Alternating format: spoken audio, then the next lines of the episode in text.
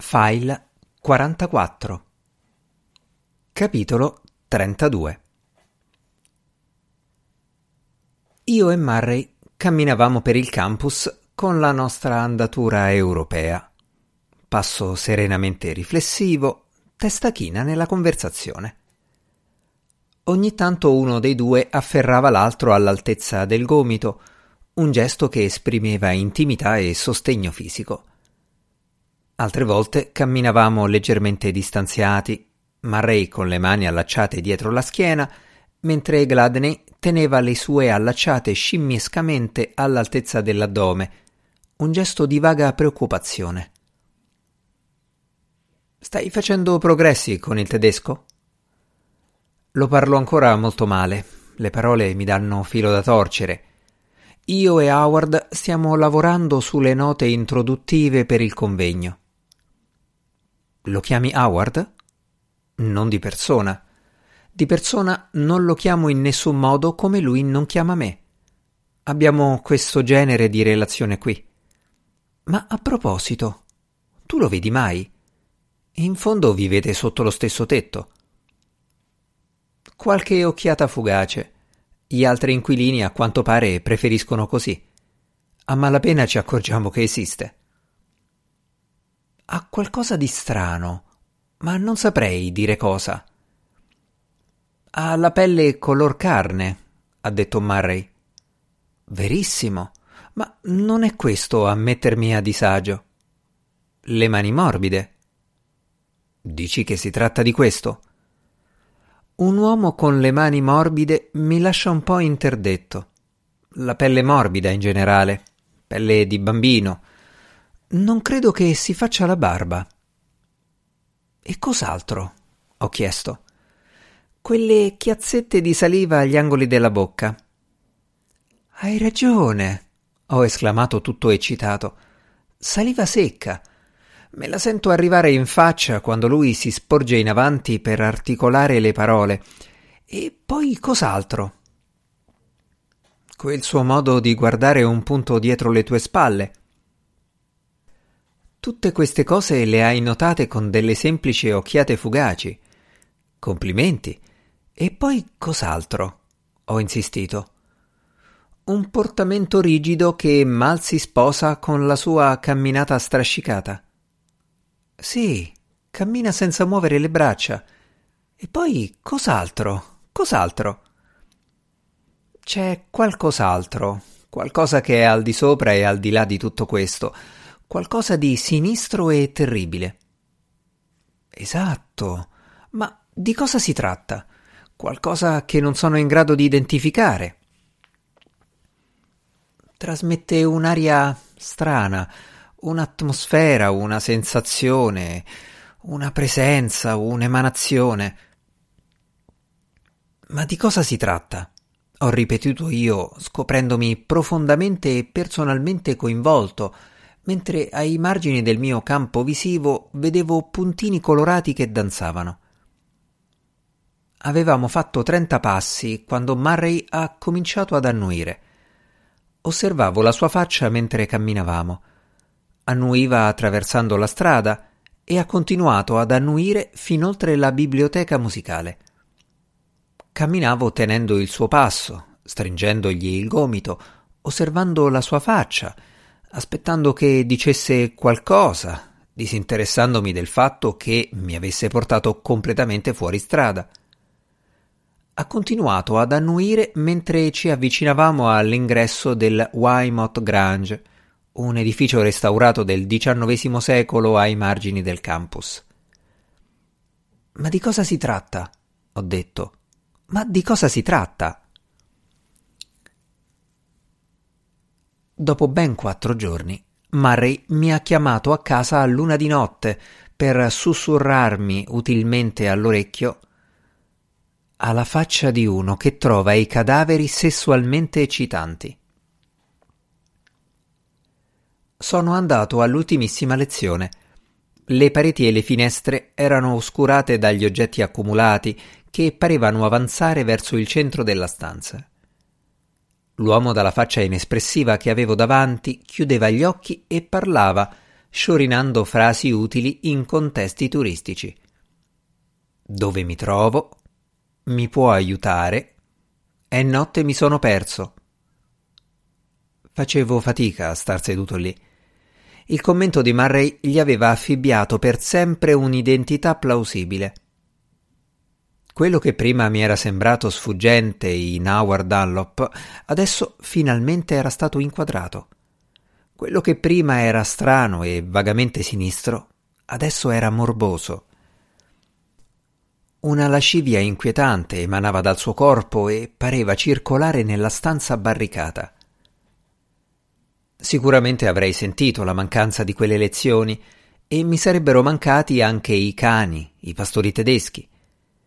Un bel giorno erano semplicemente scomparsi, forse perché c'era bisogno di loro da qualche altra parte, oppure perché li avevano rimandati nel deserto ad affinare le loro abilità.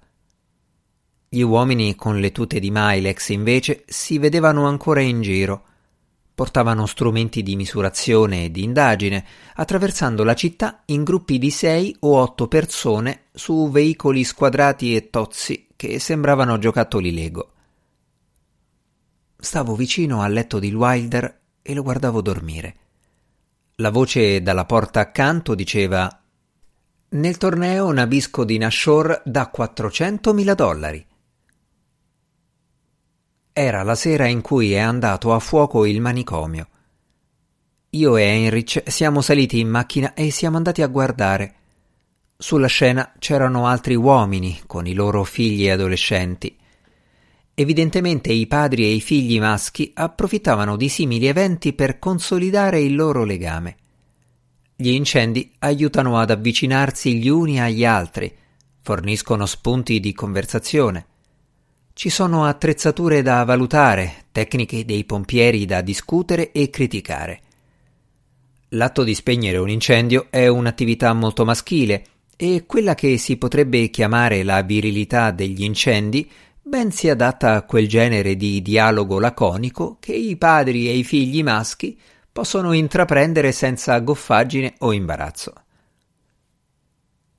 Gran parte degli incendi che scoppiano in vecchi edifici sono provocati dagli impianti elettrici, ha detto Heinrich. Impianti difettosi. È una frase che si sente immancabilmente se resti un po' lì sul posto. Di solito la gente non muore per le ustioni, ho detto io, ma per le esalazioni di fumo. Questa è un'altra frase che senti dire, ha detto lui. Le fiamme divampavano furiose dagli abbaini. Dal marciapiede di fronte noi guardavamo una parte del tetto che cedeva, un alto comignolo che lentamente si piegava e sprofondava. Da altre città continuavano ad arrivare autopompe da cui scendevano pesantemente uomini con scarponi di gomma e copricapo antiquati.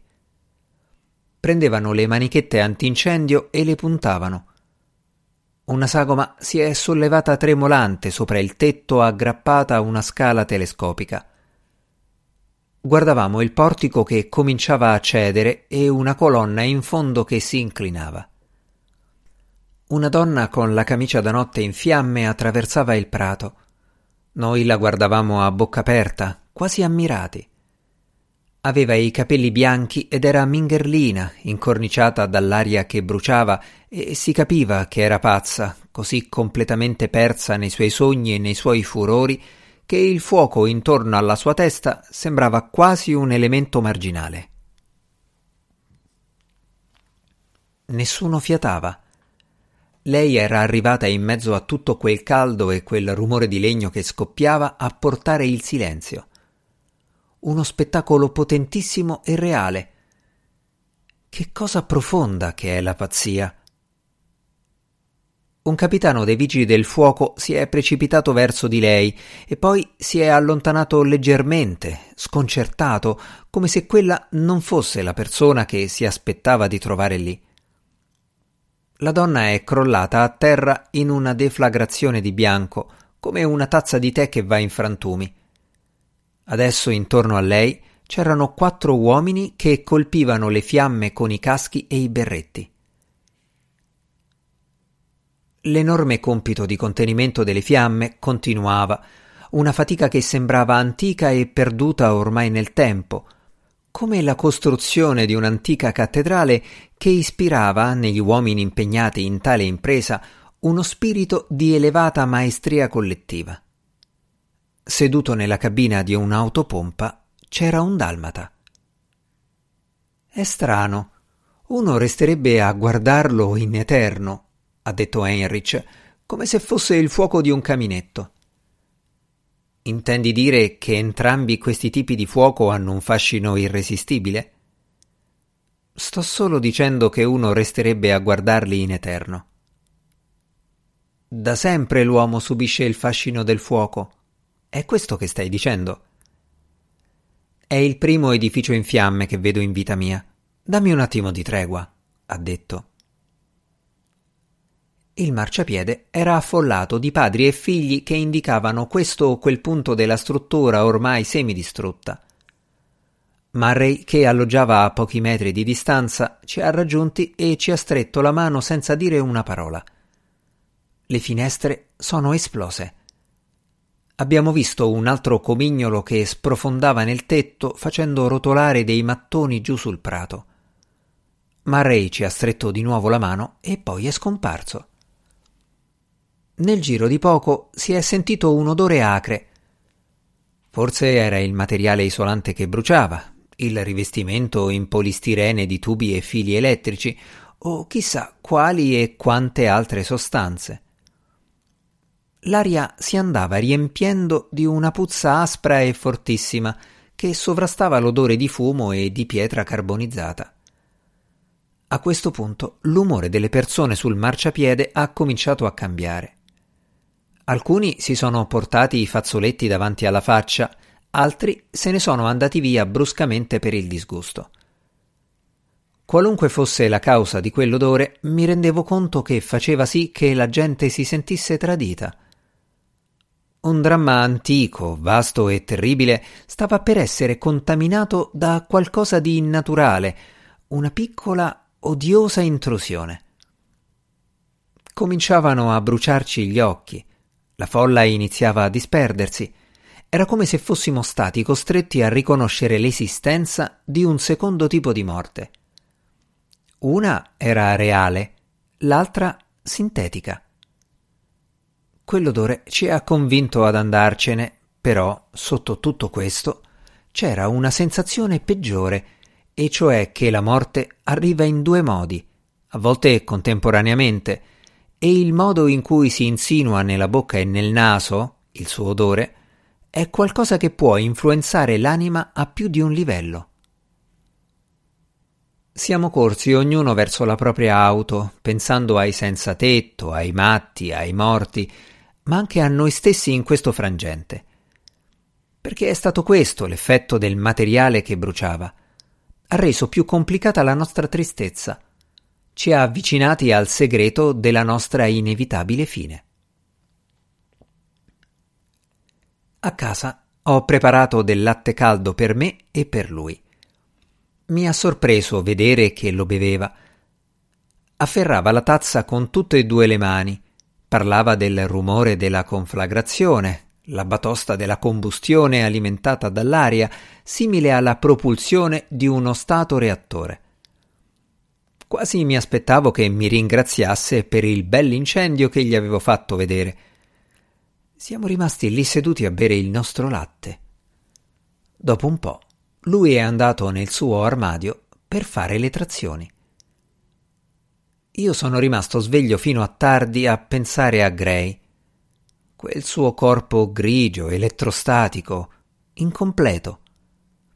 L'immagine tremolava e dondolava i bordi del suo corpo scintillavano per improvvise distorsioni. Ultimamente mi sorprendevo spesso a pensare a lui. Certe volte nella sua natura di essere composito. Quattro o più figure grigiastre impegnate in un lavoro pionieristico. Scienziati. Geni. I loro corpi ondulati si trapassavano a vicenda, si mescolavano, si fondevano amalgamandosi quasi fossero degli extraterrestri.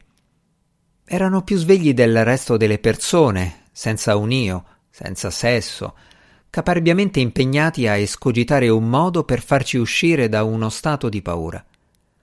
Ma quando i loro corpi si amalgamavano, io mi ritrovavo davanti una figura sola, quella del direttore del progetto, un seduttore grigio e nebuloso che si muoveva ondeggiante nella stanza di un motel. Verso il letto, verso trame segrete. Ho visto mia moglie reclinata su un fianco, le sue curve voluttuose, la figura nuda colta nella sua attesa. L'ho vista come la vedeva lui, dipendente, sottomessa, emotivamente prigioniera. Avvertivo l'abilità e la capacità di controllo di quell'uomo, la sua posizione di dominio. Quest'uomo che non avevo mai visto, questa mezza immagine, questa minuscola goccia di luce cerebrale, si stava impadronendo della mia mente. Le sue tetre mani racchiudevano un seno bianco roseo. Com'era vivido e reale, che delizia al tatto e poi quelle lentiggini color ruggine attorno alla punta. Ho provato una sofferenza uditiva. Sentivo il gorgoglio dei preliminari, il parlottio amoroso, il fremito della carne. Sentivo i rimescolii e gli schiocchi, lo sciabordio delle bocche umide, le molle del letto che cedevano sotto il peso.